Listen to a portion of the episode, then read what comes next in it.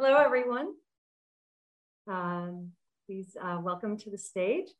Um, I'm uh, Marina Hatsopoulos from the Hellenic Innovation Network, which is hosting this event under the auspices of Greece 2021 with the support of MIT Enterprise Forum Greece and the Consulate General of Greece in Boston. Hellenic Innovation Network is a global community of Greeks in technology, helping to build a bridge for Greek startups. And you can connect with us at hellenic.org. We are so honored today to welcome Minister of Digital Governance Pierrakakis to be introduced by Ambassador Papadopoulou. Ambassador, please welcome to the stage. Thank you. Um, Minister Pierrakakis, dear friends, it is a pleasure to be with you today in this webinar organized by the Hellenic Innovation Network, eh? a group of dedicated professionals and technology entrepreneurs eh, who seek to build bridges between the US diaspora and the Greek tech community. I was honored and I had distinct pleasure to meet some of you while eh, I visited Boston, and I hope to meet all of you in my next trip.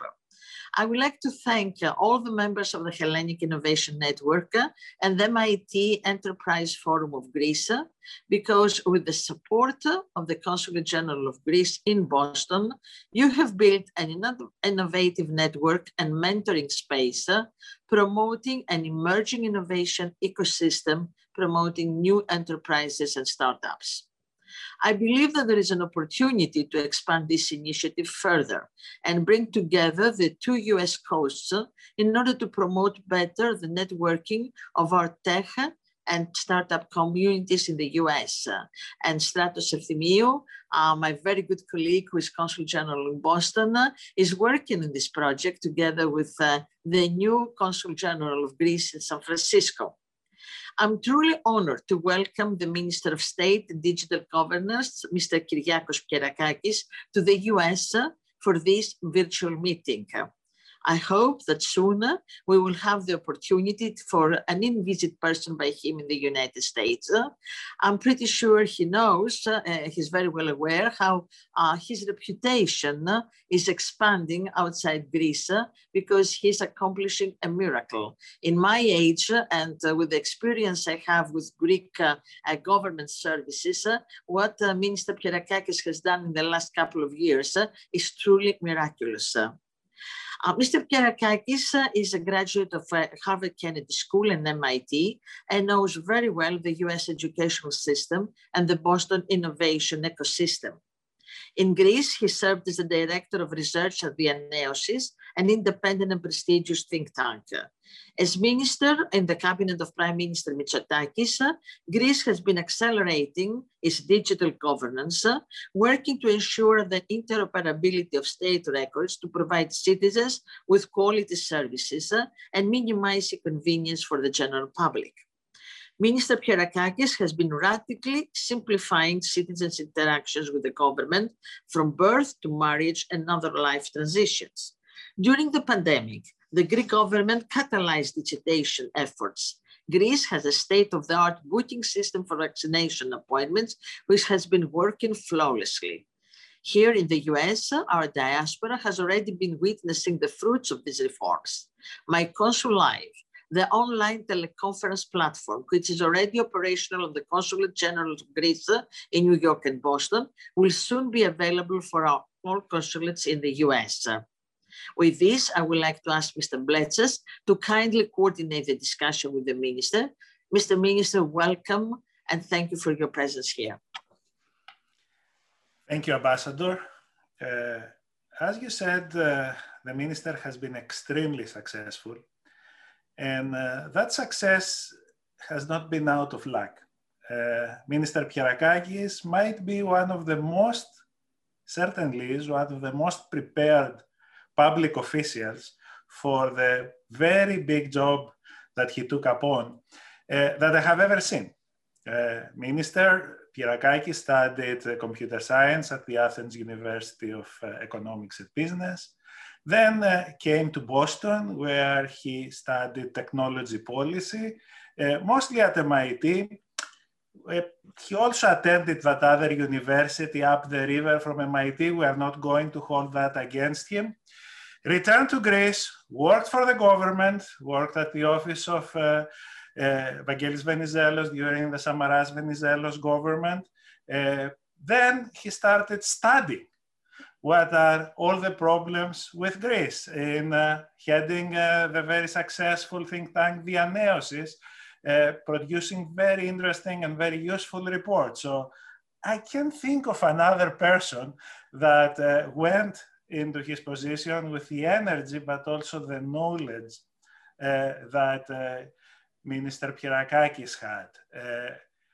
He always surprises us with new services. Uh, everybody has seen the positive effect in the everyday life of Greeks in the middle of a very big challenge that the pandemic presents to an already challenged country. And uh, hopefully today he will have some more new things to announce for us. Uh, with that, uh, Minister, the floor is yours. Thank you so much uh, for uh, the invitation, the Hellenic Innovation Network, and uh, for your very kind introductions, Ambassador Papadopoulou, Michael Bletsas, whom, even though he's quite young, has taught us a lot, especially to those of us who have been studying technology policy uh, for years, and uh, we have had the chance to implement some of his visions.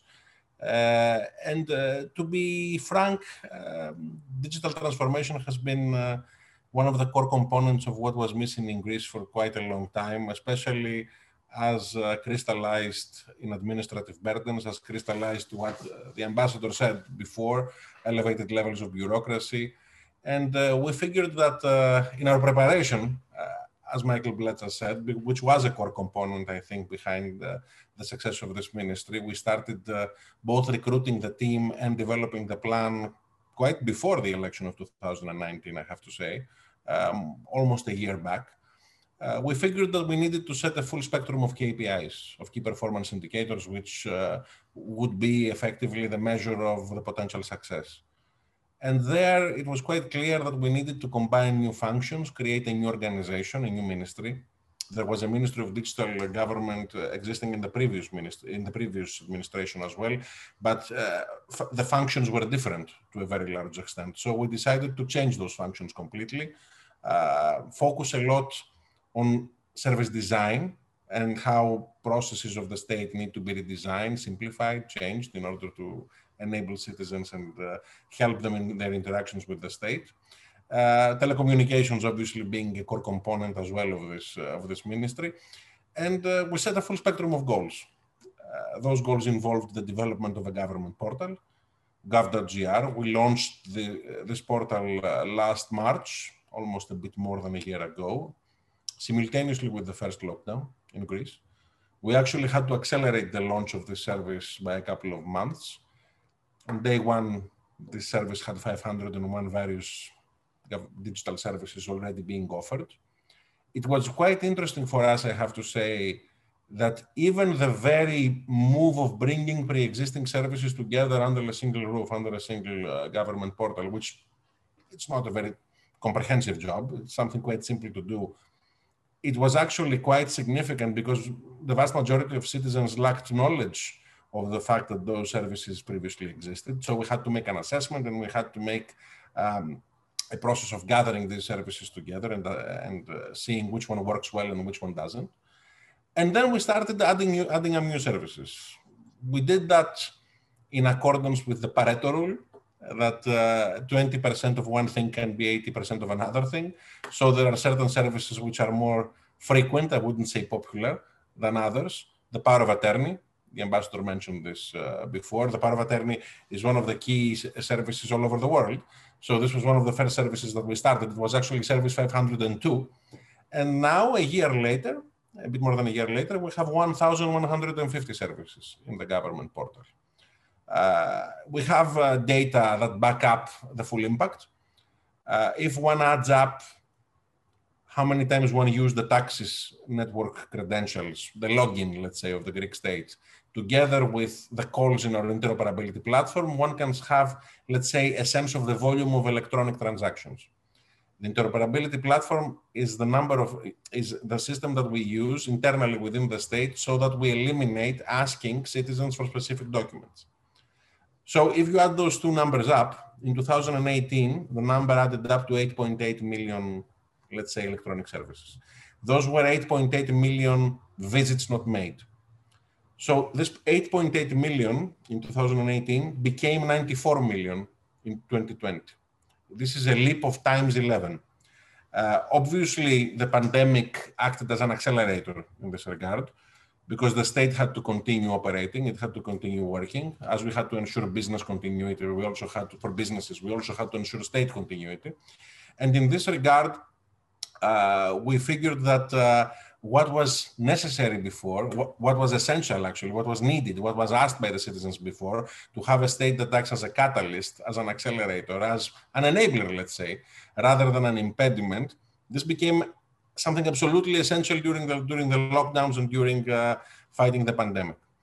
Uh, let me also add up to this that uh, there there is an article written by Yuval Harari, I believe, in the Financial Times almost a bit more than a year back, well, what he essentially wrote was that uh, after a couple of years, the pandemic will be over, but what will remain are your digital choices, uh, the policy choices that states will make, uh, especially on the technology policy front, uh, which will more or less stick even after the pandemic has passed. So what the Prime Minister and his cabinet and all of us at the Ministry of Digital decided to do was that uh, we wanted to continue pre-existing strategy a strategy of enabling citizens, a strategy of empowering citizens, and render it also a tool to battle the virus. Because we knew that as we were eliminating digital interaction, as we were eliminating physical interactions with state guichets and state organizations, we were effectively also limiting, uh, uh, let's say, the possibility to contract the virus, apart from also serving citizens uh, well. Uh, Gov.gr has been, I think, the key tenet of our proposition. It's uh, the new facet of the state. It's the new face of the state. Uh, it's also interesting philosophically to see that if one made a comparison with the previous status quo, uh, in reality, in a, let's say in an event of your life, uh, when uh, the Greek state asked you to visit five guichets, five public organizations for five different documents, or 15, or 22, or 23 on certain occasions, in reality, the state is telling you that it has 23 instances, that you have 23 versions of the same thing, which don't speak well to each other, which don't interoperate in the language of informatics. And um, in reality, this is also, uh, it also tells you a couple of things about how the state operates and about how much you should be trusting it. So we figured that as we're using these technologies, these very simple technologies actually, uh, those very simple interoperability platforms, we're recreating uh, the way the state works uh, through uh, a single point of reference. And we figure that this is also quite interesting in order to be re-establishing trust towards institutions and towards the state functions themselves.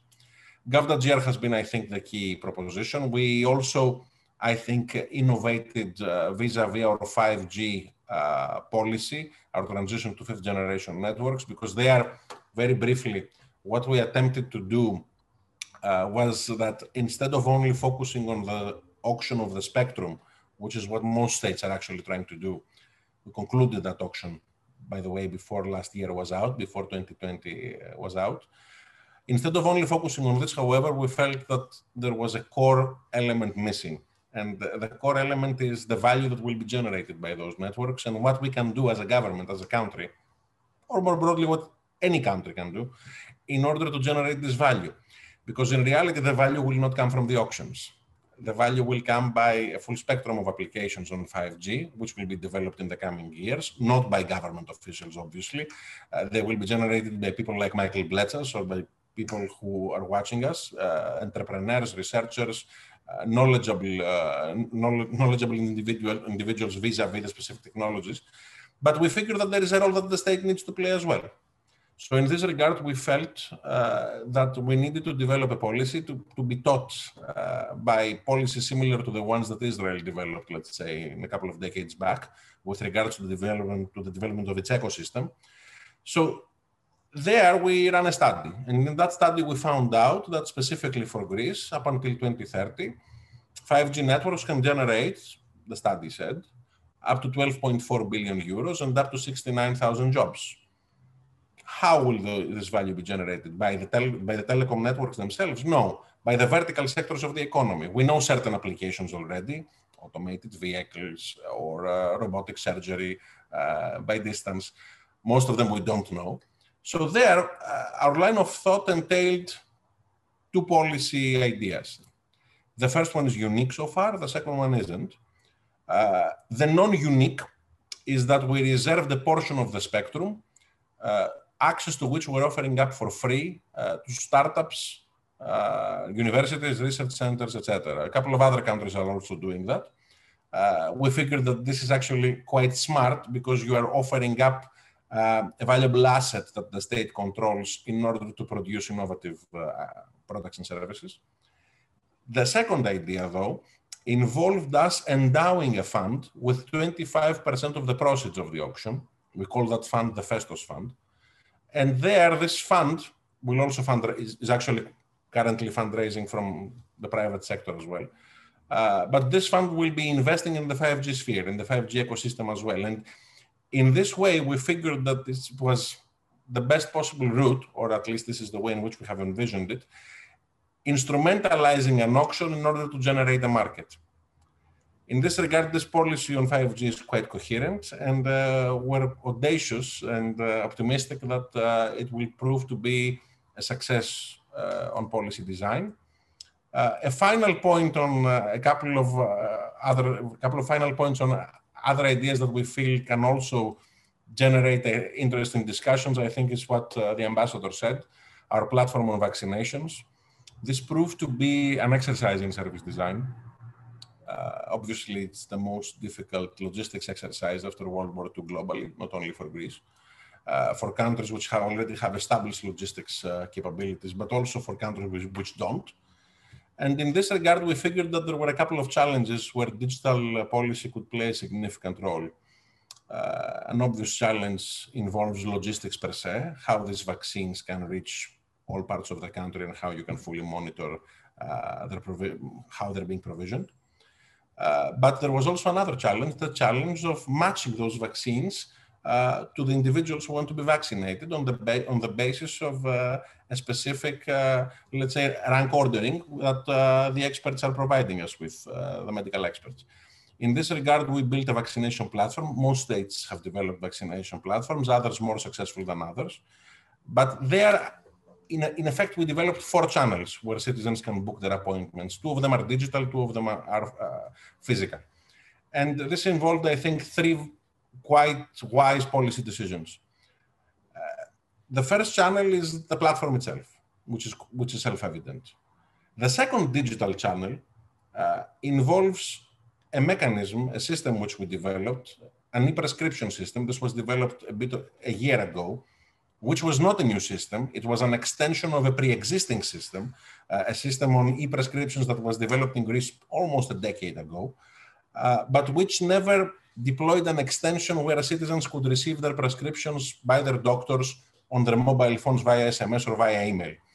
So by doing this extension, in reality, we created a full spectrum of possibilities. And we figured that as, as you're enrolled in the e-prescription system, we know your address, you have already provided it to us, we know your cell phone, your, your cell phone number, so we can reach you and offer you a proposed appointments, actually two proposed appointments uh, for the vaccine.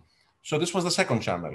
And 2 million Greeks have already enrolled in the e-prescription uh, system, explicitly because they figured that it was the best uh, path to book their appointment for the vaccine. So we had two digital channels. And then uh, we had the, the, challenge, I think, uh, of what we would be doing with those who are not digitally skilled or uh, those who don't have digitally skilled people to help them. And I think probably the wisest decision was not to use a call center because we figured quite early that call centers wouldn't work, uh, especially because we would be starting by the most elderly. So they would be calling massively during the first days uh, when the specific age groups would be eligible. And uh, so the decision was not to use a call center. And then the second question became, so what's the alternative? And we figured that uh, the fact that Greece has 11,000 pharmacy stores all over the country with established relationships between the pharmacy store owners and uh, the local population could prove to be an asset in booking these appointments. So we enabled uh, booking appointments through pharmacy stores and also through the 1,000 plus citizen service centers that exist throughout the country. In this regard, we developed a very cohesive system, uh, which works. It obviously has challenges because every system has challenges. But I think that uh, the success of the team that has developed it uh, is evident on the basis of fixing and meeting these challenges and fixing every issue that arises in a very short period of time. Now, having said all this, I think, uh, and I'll close my brief, uh, let's say, initial remarks uh, with the fact that uh, what we're trying to achieve, I think, is a small victory, a small service, a small change every day. For instance, today, uh, I just came back to my office from a presentation at the Prime Minister's office, uh, where we launched a new service, which we call Know Your Customer. It involves a simplification, not of the public sector per se, of the interaction between Greek citizens and uh, the domestic banks. Because on an annual basis, Greeks had to provide uh, tax information to their banks, they had to provide any changes to their ID documents, any changes to their employment status and they had to do that physically by physically visiting uh, an office, a branch of a local branch of a bank. So now the systems of the banks are connected to our interoperability platform, and citizens can provide, if they want, their consent uh, so that banks can have access to that data without having uh, citizens physically visit the banks. I think that this is especially useful for the Greek diaspora, but it's obviously useful for, for all of us. And uh, it's another small victory in an accumulation of different digital services mapped by this number at the gov.gr platform, because now from 501 uh, we have escalated to what 1,150 services almost, and I'm typically wrong vis-a-vis this number when I speak uh, at events because typically the number is a couple of services more than what I expect because they keep piling up and uh, adding up. Uh, we tend to be more vocal about the most significant of them or the most uh, frequently used of them. But the overall idea is that um, digital policy and uh, simple ideas and primarily service design, because in reality, I think that we shouldn't be speaking about the terminology of digital policy rather than the terminology of service design. Uh, what we're trying to do is to change the design of the, how services are being provisioned to citizens and corporations in Greece. Uh, I think that uh, this can be a significant burning platform for an overall revamping uh, of the state and an overall change uh, of philosophy of how the Greek state serves its citizens. Of course, it's an ongoing process we understand that uh, uh, since I'm, uh, I'm also, I also have the opportunity to be speaking here with Michael Bletsas, who has written a lot about AI. Most of the things that we're doing involve the third industrial revolution, not the third, not the fourth industrial revolution. They involve a gap analysis with the past and how we're actually eliminating this gap. We're trying to do this as fast as possible, but at the same time, we're trying not to miss, uh, as we say in Greek, the next train or the next trains. And if possible, we're, we're trying to be on the first wagons. And in this regard, I feel that our policy on 5G is targeted in that direction. But obviously, there's a whole lot more that we need to do. Uh, and uh, we're quite eager to achieve it. Uh, those are some first thoughts, and I'm obviously quite eager to hear your questions and remarks. Well, uh, living in Massachusetts and uh, having to go through the vaccine hunger games in order to get vaccinated, I can personally attest to the effectiveness of the Greek uh, platform. And especially, I will go back to what you just said, which is yes, we have to focus on service design, not you know technology details as we used to do in the past. Uh, uh, the minister gave me a good uh, pass though, because he mentioned the third uh, industrial uh, revolution, and you know one of the original or the first goal that I see in the digital strategy document is access to the internet.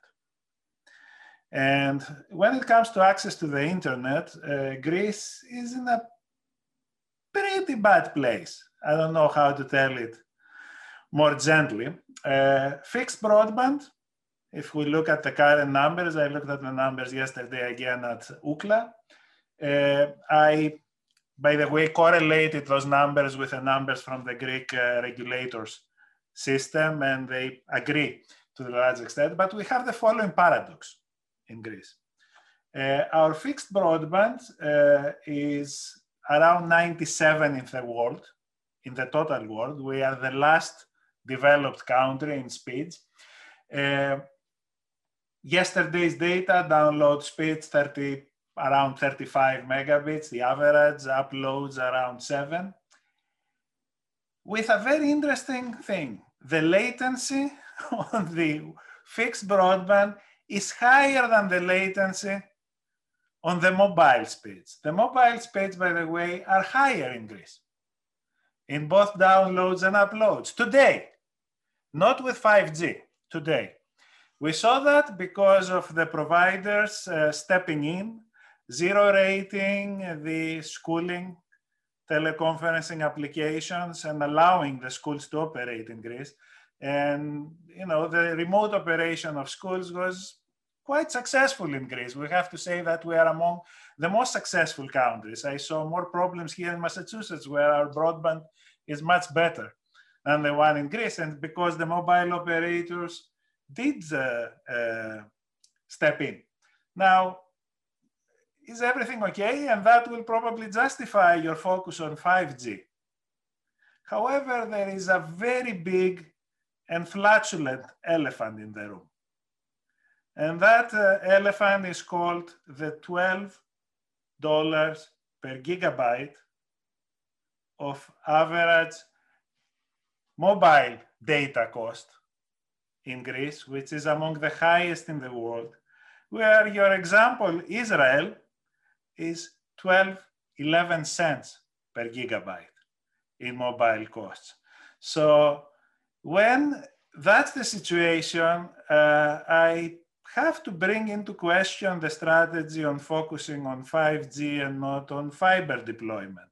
I'm looking at the Greece 2.0 plan, for the European Recovery Fund, and they are only 1.5% of the total funds allocated through subsidies and uh, loans are available for broadband, for example, fiber, whether the amount allocated to roads is uh, much higher, and even subsidies for 5G infrastructure are comparable to those for fiber. Uh, so is this really the right policy? Why do we feel so strongly about 5G when our wired fixed mobile is so much behind? We are last in the developed world. What can we do? Do you have any ideas there? I have some, but I want to hear yours. Certainly. First of all, I agree with the point that we need a, a full spectrum of interventions on fiber no question. What's the issue, though, with uh, a couple of the points that you mentioned? Many of these policies, like the ultra-fast broadband or the super-fast broadband uh, projects, I will explain a bit more analytically what they are, uh, were part of the European structural funds of the previous period. The problem is that because of these projects moved very, very slowly, we're actually procuring the ultra-fast broadband uh, project, which is the biggest PPP project in Greece now we don't need uh, the RRF, the Greece 2.0 program uh, funds for this because uh, funds have already been appropriated for this 700 million PPP uh, through the European Structural Funds project of the previous period. So this took a long time to materialize, but it's ready now. Very briefly, this involves 712,000 fiber to the home lines in Greece for the so-called white areas. So this will come, let's say, uh, as an extension to the pre-existing plans of the operators vis-a-vis FTTH. Now, what, what are their plans for the next three, four years, let's say? I think that if you add them up, they involve more than 1.5 million lines, fiber to the home lines, uh, according to the regulator. Uh, the exact number, of course, remains to be seen because those plans need to materialize. But my expectation is that we will see around 1.8 million lines by the, by the companies and we will add this 700,000 lines of the ultra-fast broadband on top. But this is a discussion on supply. We also have demand. Again, another program, the super-fast broadband program, subsidized demand because the, the speeds that you mentioned uh, also reflect the fact that on certain areas we have the capacity, but citizens are not taking advantage of the higher speeds. They're not uh, consuming them. So we need to catalyze the consumption as well. The super fast broadband, we augmented it, let's say. We, we added up uh, enterprises, companies to be able to use this subsidy. But we feel that we need to do more on subsidizing demand. And this is one of the areas where we want to focus. Now, on Greece 2.0, we have included a series of other projects which will also enable fiber. The projects primarily are fiber readiness to the buildings, uh, because we feel that we have seen a quasi-market failure there, how on blocks of flats, let's say in densely populated areas, people do not necessarily agree upon how they can optimally split this cost. It's a cost of around 1,000 euros depending on the block of flats. So we will provide a subsidy uh, through Greece 2.0. We have added submarine cables for the Greek islands, which can be quite useful also for backhauling uh, on 5G, but it, it's useful per se, I think. And if you add all these elements up, we have a feeling that uh, the strategy is quite uh, cohesive. Now, the problem with uh, the number on how what's the data cost in Greece, I think it's a problem of marketing. Uh, there are many issues on the, with uh, the cost of data, but in reality, if you you know if you pay your phone bill in Athens, it's not 12 euros that you pay. The problem is that the telecom operators in the last years had a strategy of using higher name prices, let's say initially, and then using these prices with uh, vis-a-vis how they marketed uh, uh, citizens so that they can obtain their services by offering targeted discounts. So they put a price tag, and then in reality they were offering up significant discounts to this price tag uh, in order to catalyze sales. In reality, the average cost that one can see, and one can see this quite quite easily, how if you look at the annual records, let's say, on the annual financial uh, records of each one of the three telecom operators, you can also see how many data uh, were provisioned and what was the revenue for this data. If you make the division, which is not a perfect exercise, I know how many issues there are with this exercise, but in reality, it's not more than 1, 1.5 euro in reality. So uh, there were things that need to be changed on this. The price is higher. Greek taxes also play a role with regards to how this price is higher. So we need to see uh, what we can do on our front there, given the other financial and economic challenges that we have. But uh, we have a feeling that um, this strategy on fiber, which involves ultra-fast broadband, super-fast broadband, fiber readiness, and submarine cables, is quite cohesive. We're focusing a bit more on our rhetoric on 5G because it, in reality we feel that this is one of the things that we can deliver more quickly. We're trying to focus a bit more on uh, the here and the now with regards to what we try to convey to citizens rather than what is being designed for the coming years because you know very well that uh, when we procure a big project it takes some time for this project uh, uh to be materialized. I think that, that on 5G, what is interesting is that if you see the terms of the auction, the original terms changed to what uh, materialized in the end. In reality, the provision is for 60% population coverage in three years. So in around 2.5 years from now, we will have 60% population coverage of 5G. And uh, in six years, in five and a half years from now, the coverage will be 94%. So we feel that these elements, if you add them up uh, collectively, showcase an audacious policy. And obviously, there's another elephant in the room, and I'm closing my long answer with this. And the other elephant in the room is how um, we'll have internet service providers from microsatellites. Uh, Starlink is, uh, is launching its services in Europe. We will uh, offer those services. Uh, those services will be offered in Greece as well. There are certain regulatory changes that need to be made, but even though the original price is higher than what the domestic telco operators are offering, we believe that this will add up in the competition mix. And uh, it can also be, I think, uh, to the advantage of the consumer.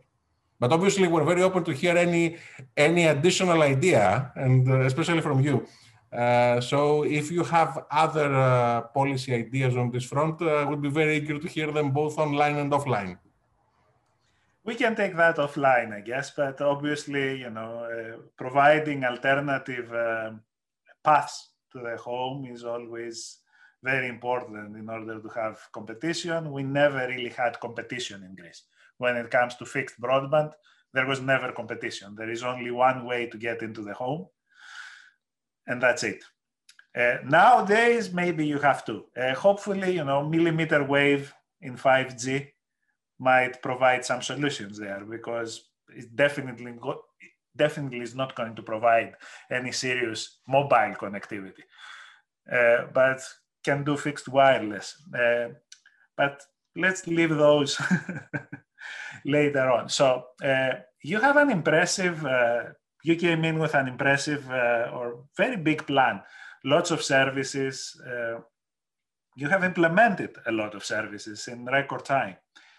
Can you speak a little bit to how is can the Greek technology market, the technology providers, overall the environment, can can it provide all these services? Are we hitting a wall there? I mean, we are always promoting Greece as a place that has lots of engineers that can work for, you know, uh, a fraction of what uh, their uh, counterparts in Silicon Valley can do. However, uh, us who are a little bit more involved with Greece know that there is a shortage of talent. You can't find enough talent to implement all these services. You have procurement issues that get uh, provide impediments. So can you comment a little bit on how you were able to do that and whether you can keep up the pace? I think that uh, in reality, the procurement issues and let's move a step back. Before we came in, I mean, we had the chance to discuss this uh, between ourselves in the past uh, as well. Before we came in, uh, if one asked me what are the key challenges moving forward vis-a-vis your plan, I would say the first challenge is, as you very well said, the procurement timeframe. And the second challenge, I would say that it would be the delta, uh, the opportunity cost for someone prior to going to the, the spirit of your question, the opportunity cost between the private and the public sector because we need to be able to attract talent in the public sector because some of these services, not everything can be outsourced, right? We need capacity building, and we have tried to do extensive capacity building, as you know, um, in many organizations of this ministry. And we need to find a way to be able to remunerate the people who are offering these, uh, these services to us. So I felt that those two things were the primary, let's say, challenges moving forward.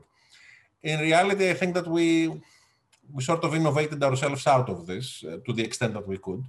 Um, many of the projects involved us fully mapping the internal capabilities of the state. So we had many public sector entities which have talent, which have talented people and who could write code, uh, who knew how to create services, both in the General Secretariat for Information Systems, at uh, IDIKA, the Social Security uh, digital organizations. There were specific people whom we know personally who have created some of these services. So let's say this was the, the capacity building element, how we've invested in these people and made them part of our team.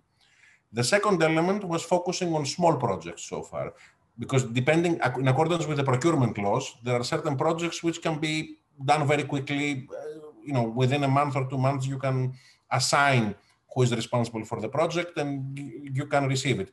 A small platform or some of these services, you know, they're quite small coding wise. They don't require significant effort.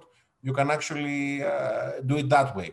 We leveraged old pre-existing contracts where we tried to get uh, man hours uh, from, from these contracts in order to have uh, specific services provided to us. And then obviously we also tried to procure the big projects with the specific challenges that you mentioned. Now, the the core element of what you're saying is, I think, the challenge of Greece 2.0, right? Because in a domestic market where you have digital in the 150 million euros, 200 million euros, let's say, there, there is a specific number assigned to the domestic market. It changes depending on who measures and what you measure. Uh, this market is about to become much bigger uh, as we will be leveraging this 25% almost of Greece 2.0 on uh, digital and telecommunications projects. What we're seeing so far, and I have to say that I'm quite optimistic, is that many pre-existing players are recruiting. Um, companies that previously, up until recently, focused mostly on consulting have been recruiting talent on digital. This is being viewed as an opportunity, especially by Greeks abroad, I would say, uh, to re-examine the possibility of uh, moving back home. But in reality, it's an open-ended question. Uh, my feeling is that the market will adapt because there is a significant uh, financial opportunity there, right? We will be procuring significant projects on the digital sphere, and this opportunity will, will need to be met. So I have a feeling that it will be met. Uh, I don't see uh, the domestic players of the digital market not building up their capacities in any possible way, perhaps with international collaborations, right? In any possible manner. So uh, in reality, though, I think this will be the KPI of our success, of our potential success in the coming years. The questions are coming in the order uh, of your priorities in the digital strategy.gov.gr. So people are asking about what you are doing to build digital capacity on the demand side, on the population, on the citizenry. Uh, I know the answer, but I've seen the answer, but please uh, do say a few things about this.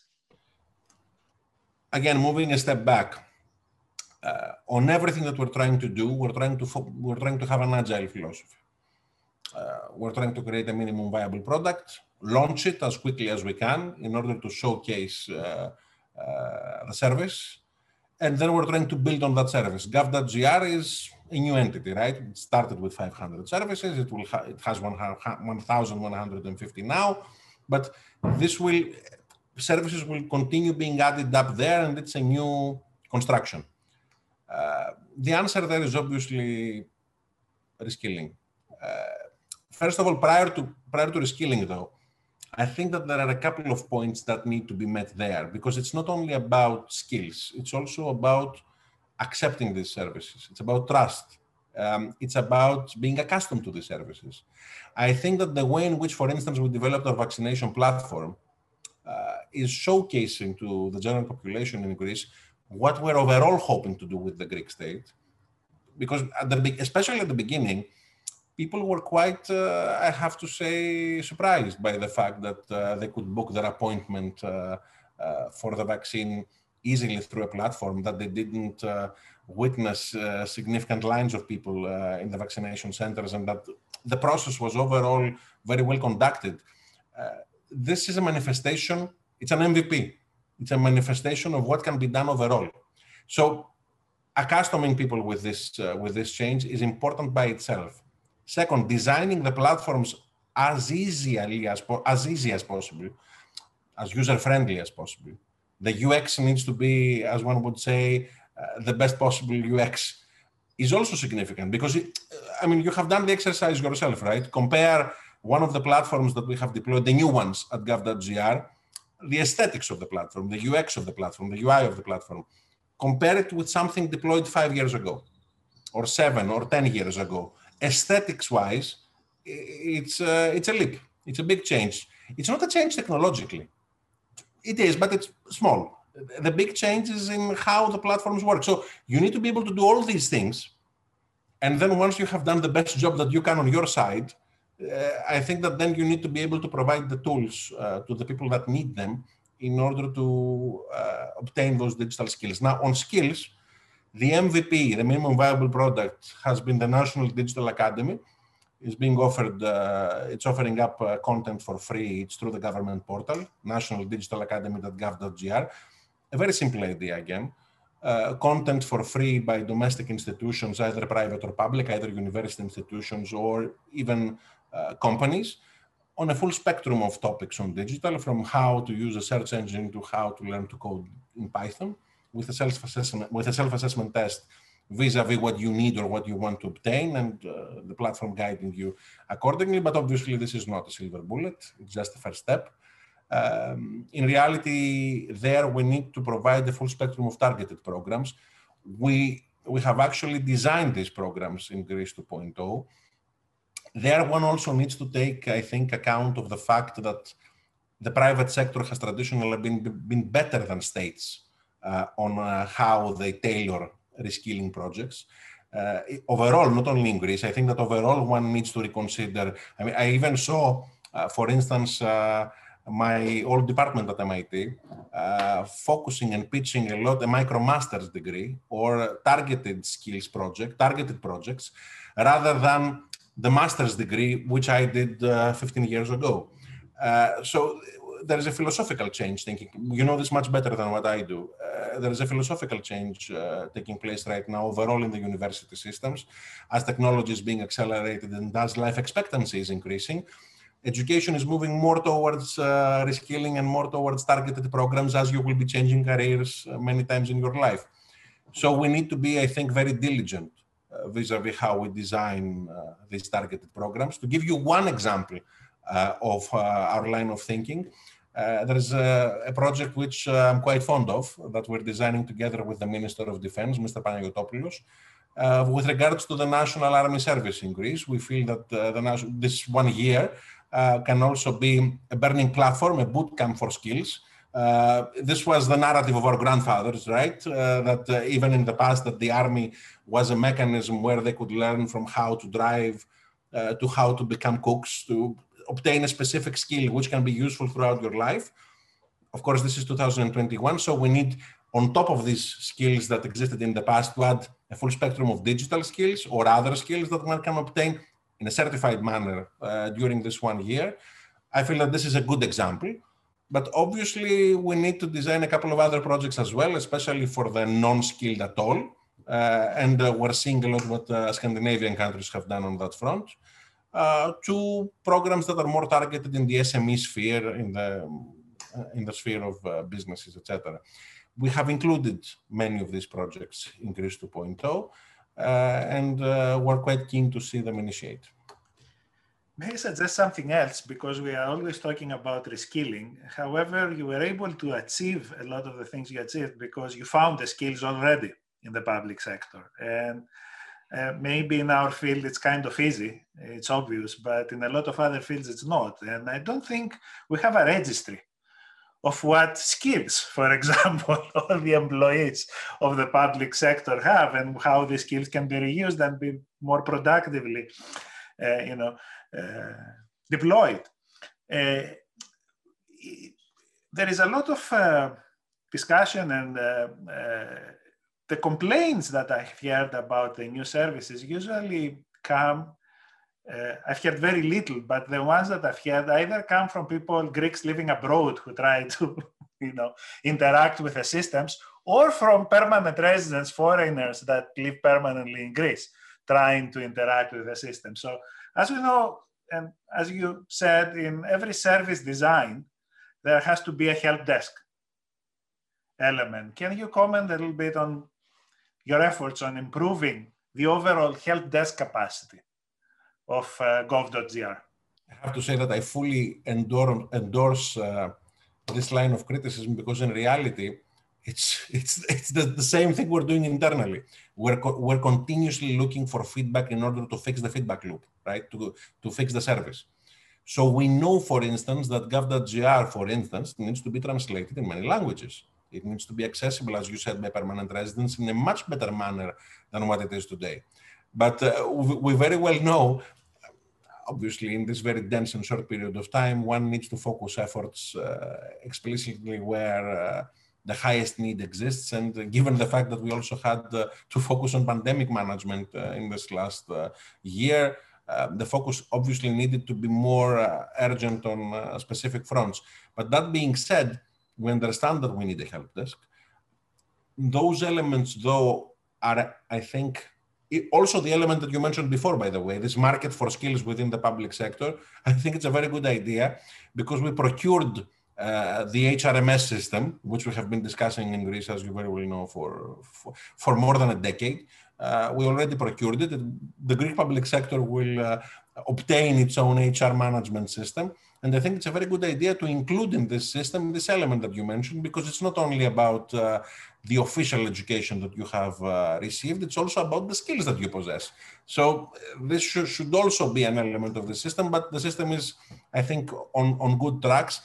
Along similar lines, uh, the help desk is part, let's say, of the bigger version of gov.gr of the gov.gr, which we're planning to procure in the context of what we call the CRMS, the Citizen Relationship Management System.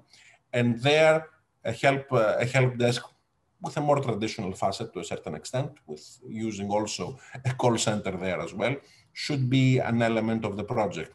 But we view certain elements of these projects to be, I would say, better fits to larger projects that we are procuring, which are which have, uh, I think, a more cohesive nature rather than a quick win. Because obviously, for the quick wins that we're trying to to achieve, we have uh, the procurement constraints that you mentioned before, uh, and uh, uh, the capacity constraints that exist domestically. And in order to use a help desk, we need uh, to outsource this capability. So we view this as uh, a core part of an overall project. Greece, uh, especially in the information uh, technology or the Greek state in the information technology domain is full of uh, ARTA bridges. so, γεφύρια της Άρτας. one of them is κτηματολόγιο, for example. can you say a few things about progress that has been made or hopefully has been made in finishing all of these big registries? And also, uh, based on that, uh, tell us what you would like to leave for your eventual successor sometime far in the future. Uh, what would you like to leave to the next person to build upon, to the next team to build upon? As you very well mentioned, the cadastre has been a challenge for Greece, I think, since King Otto, uh, if I'm not mistaken. Uh, and uh, so far, 33% uh, of the overall land of Greece has been completed on a cadastral basis. We want to conclude it. We want to, we want to complete the job. and this might sound audacious, uh, but I think it's quite realistic to say that we will conclude it. We started, I think, with a significant reform using digital technologies. By the way, uh, in the last government uh, reshuffle that we had in January, and this is why you're also posing the question, the cadastre moved here from the Ministry of Energy and Environment. It's part now of the Ministry of Digital uh, Governance. Why? Because we view this as a digital work, effectively, right? Uh, that it, the services of the cadastre should be offered digitally to lawyers, to engineers, to the citizens themselves who want to have access to the details of their properties. So what did we do? The first reform that we did was opening up the existing cadastre, this 33% that has been uh, already completed, to everybody. They have different viewing rights. If you're a lawyer, you can see different things compared to if you're an engineer or just a homeowner or a landowner. But uh, already uh, the services of the cadastre are being uh, offered and they're being offered for free. This is the first chapter we plan to do a significant reform in the next couple of months. I can't say more about this right now, but we plan to make a significant legal intervention with regards to the cadastre uh, in order to accelerate the completion. But also, we need a significant digitization effort in order, in order to complete it. And by digitization, I don't mean uh, the creation of information systems, because I, I would say that actually the, the Greek cadastre has one of the best digital services in Greece eh, within the Greek public sector.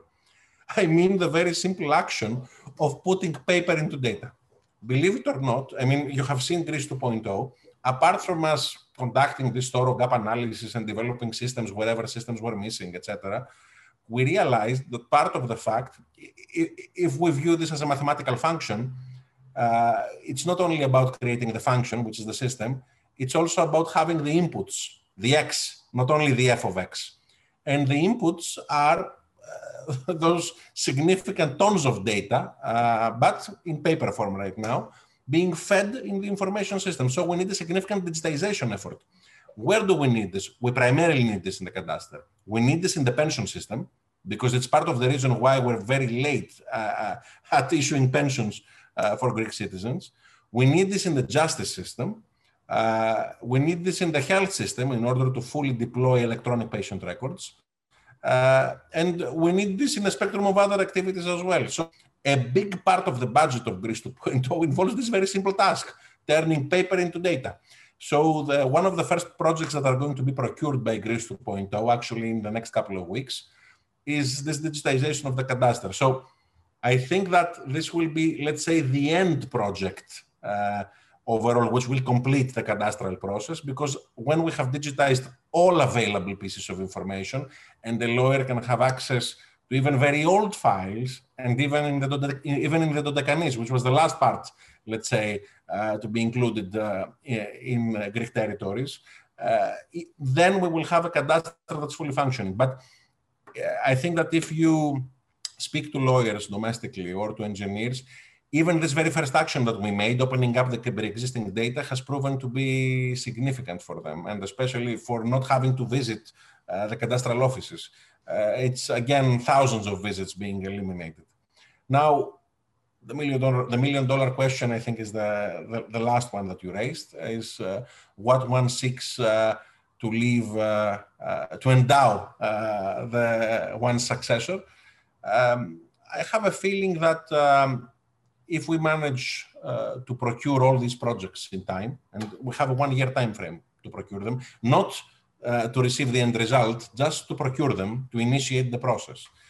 And uh, if my team and I manage to complete uh, a full spectrum of services that we have in mind, which I can mention one by one, but there are many, um, I'll just point out a few. Um, an app for Greek citizens, which will initiate your patient record file. What data? The data that we already have on your e-prescription system, the same data that we used in order to prioritize citizens on the basis of their health conditions for the vaccine, each citizen should have access to his or her data. So we will develop an app there. Uh, we will also digitize the process of uh, renewing your driver's license, obtaining your driver's license, etc. This will be done before uh, before August. Uh, if we complete a series of, let's say, I would say a chunk of 50 significant life events, like the one that we deliver today, visiting a bank, then I think together with the procurement of all those new projects will be, let's say, the conclusion of one cycle. I think that the key ambition here is that my successor doesn't have to speak so much about uh, the outstanding uh, issues of the third industrial revolution, but focus much more on AI uh, and uh, a full spectrum of elements of the fourth industrial revolution. Well, uh, I you gave me the pass. I mean, I was going to skip that, but I'm looking forward to the day where I will be able to renew my or issue a new driver's license without having to bring the photographs myself. Like uh, the first project I was professionally involved in the United States was the Registry of Motor Vehicles here in Massachusetts, digitizing the capture of the image in situ on the site Uh, and that was 1993. So when I will be able to issue a driver's license or a boat license, by the way, I don't know if they can still print them, but I still waiting to get my boat license, which I renewed about three years ago, and there was no media to print them. Uh, uh, but uh, I understand what you have, we, we all should understand what you are embarked on is a Herculean task, and it will take some time for all the pieces to fall in place, but certainly we can say that we're in the right trajectory. Uh, I will, my last question has to do, since we didn't speak a lot about, uh, you know, helping businesses. Uh, one of the main reasons that the environment for doing business in Greece is not exactly very well accepted internationally is the legal system. And can't help it but notice that in the Greece 2.0 plan, uh, less than 1% of the funds are allocated in improving the justice system.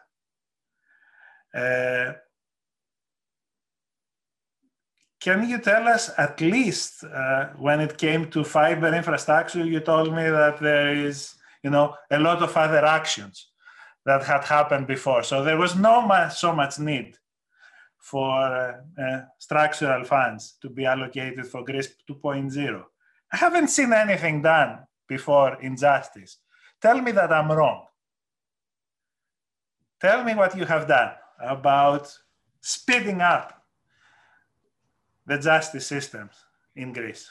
What I can say, by the way, I have to say well, that one of the things that we plan to do before the before the summer um, is uh, creating the possibility of divorcing digitally if there is consent between uh, between the, the couple. Uh, and actually, in Estonia, you can't divorce digitally. In Greece, you will be able to do that. Uh, but uh, joking aside, uh, and we're actually planning to deliver the service. It has already been uh, announced by the Minister of Justice. But apart from this, we have, I think, a couple of projects on Greece 2.0 on digital justice which I feel can be quite instrumental because um, we have actually one of the biggest ICT projects uh, of you know integration. One of the biggest uh, information systems that we will deploy will be one on the justice system, both for uh, administrative justice and penal justice. So we're actually conducting a thorough gap analysis on all the systems that are missing, and uh, we plan to deliver systems so that data, so that information can flow digitally throughout the justice system. And once you have digitized, you can monitor. Once you can digitize, you can measure. Once you can digitize, you can assess. And assessing, monitoring, and measuring, I think, is the core tenet of policy, right? So uh, th this will be done. The second part that will be done will also be the digitization of records, as I mentioned before. This will happen in the justice system. It's also included in, in the plan. Uh, and finally, it's also the automatic uh, recording of everything that's being uh, discussed uh, in the court of law. This will also be another digital project included. I think that all these projects done collectively, together with uh, uh, the reform activity done by the Minister of Justice and his team, can prove, uh, can showcase significant progress on that front. I'm actually optimistic there as well. Uh, and um, we have tried to simplify also the processes of the justice system a little bit.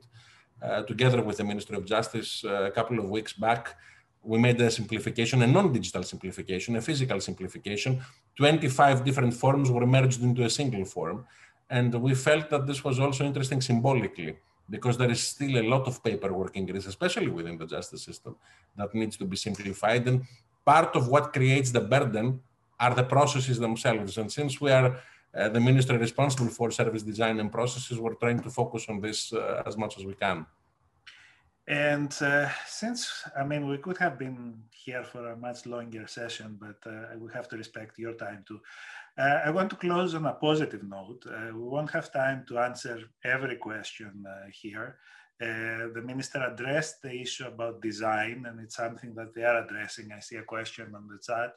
Uh, tell us a little bit about the, very quickly, about A, the national ID project, the progress on that, and what you are looking forward, what we should be looking forward in the immediate future. What are the projects that are more dear to you? Very epigrammatically, very briefly. Uh, the project on the national ID, it's three projects. It's not one project, effectively. The first is the procurement of the IDs. This is happening by the Ministry of Citizen Protection. What's the model there? It's the Estonian model, right? We're trying to obtain similar ID cards. They will involve, they will have digital signatures. They will also have an application layer. So let's say this is the easier part of the equation. The second part of the equation is a unique number for citizens. We voted the law. What remains is that we need to develop the modality, the presidential decree, uh, where we outline how this unique number will work. Actually, the vaccination process has proven to be instrumental there because we have a full spectrum of numbers in Greece. Uh, the social security number, the national ID number, the tax number, and we have seen how people are written differently in different databases and how these databases need to somehow be cohesive. They need, uh, they need to be synchronized. So this process has already initiated. And the third project, it's not about the ID itself. It's about creating a wallet of IDs, which is the European policy overall. It's how you, you identify yourself vis-a-vis -vis the state digitally. The concept of the national ID is a concept from the previous decades. It was a unique source of truth uh, we believe in many sources of truth. And depending on your credentials, you can have different, let's say, levels of access to information. So in Greece, for instance, right now, you use the credentials of the tax system to go to services of a certain level. We accept the credentials of the banks as very secure, uh, and we accept access to another level. Perhaps the ID, as we transition from something uh, you know to something you have to something you are, which is the, the transition of the ID system, as we will be developing those systems, I think that as a state and overall in Europe as a union, we will accept a wallet of potential IDs with different layers of service, a very, I think, uh, IT-based uh, uh, approach. And uh, now to answer the last question, uh, I have to say that the projects that are dear to my heart are actually the small projects, the, the ones that one might not notice. Uh, the driver's licenses, by the way, I will give you a timeline. Within the next three months, we will have a solution on renewing your driver's license. Um, and but this is a project that's very dear to me, I have to say. But many other small projects uh, are quite dear. Um, the uh, project on uh, the patient records on your phone uh, is one of these projects. It, it, will be ready very soon in some weeks. Or, you know, even very simple projects. To, to, to, give one example, the ambassador mentioned at the beginning, My Consul Live, consulate serving citizens as we speak right now, right? You book an appointment and you book it digitally. We felt overall that wherever we don't have automated processes, wherever we don't have comprehensive information systems that interoperate and can speak well to each other, what we can do is to hack, quote unquote, uh, this process and just do something very simple. Integrate a video conference uh, where you can we can at least eliminate the, visit, the physical visit. We did that with the citizen service centers. We did that with the consulates. We're doing it with the tax authority for one service, uh, but we will augment it.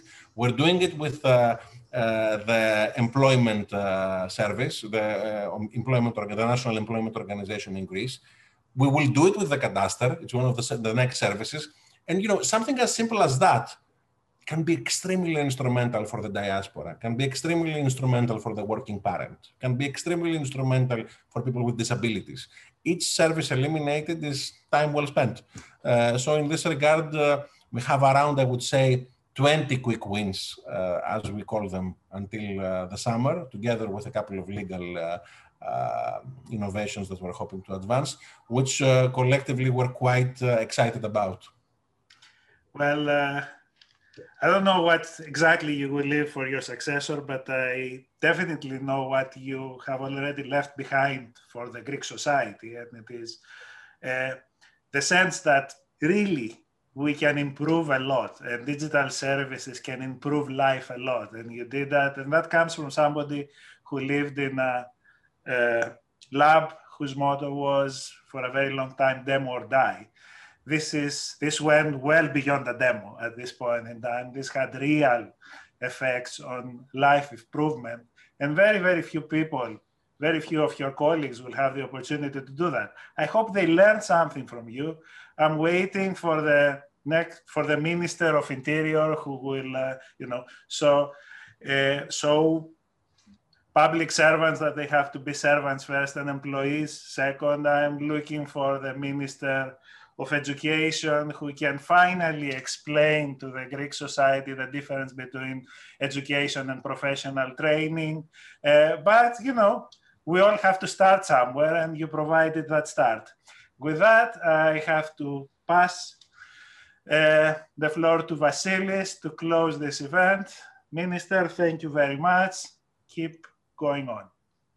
Thank you very much for the opportunity to speak with you and for the opportunity to address the Hellenic Innovation uh, Network. And I'm very much looking forward for the next meeting to be conducted, perhaps face to face in the United States. I would be delighted to have the opportunity to visit the US again. It has been quite some time.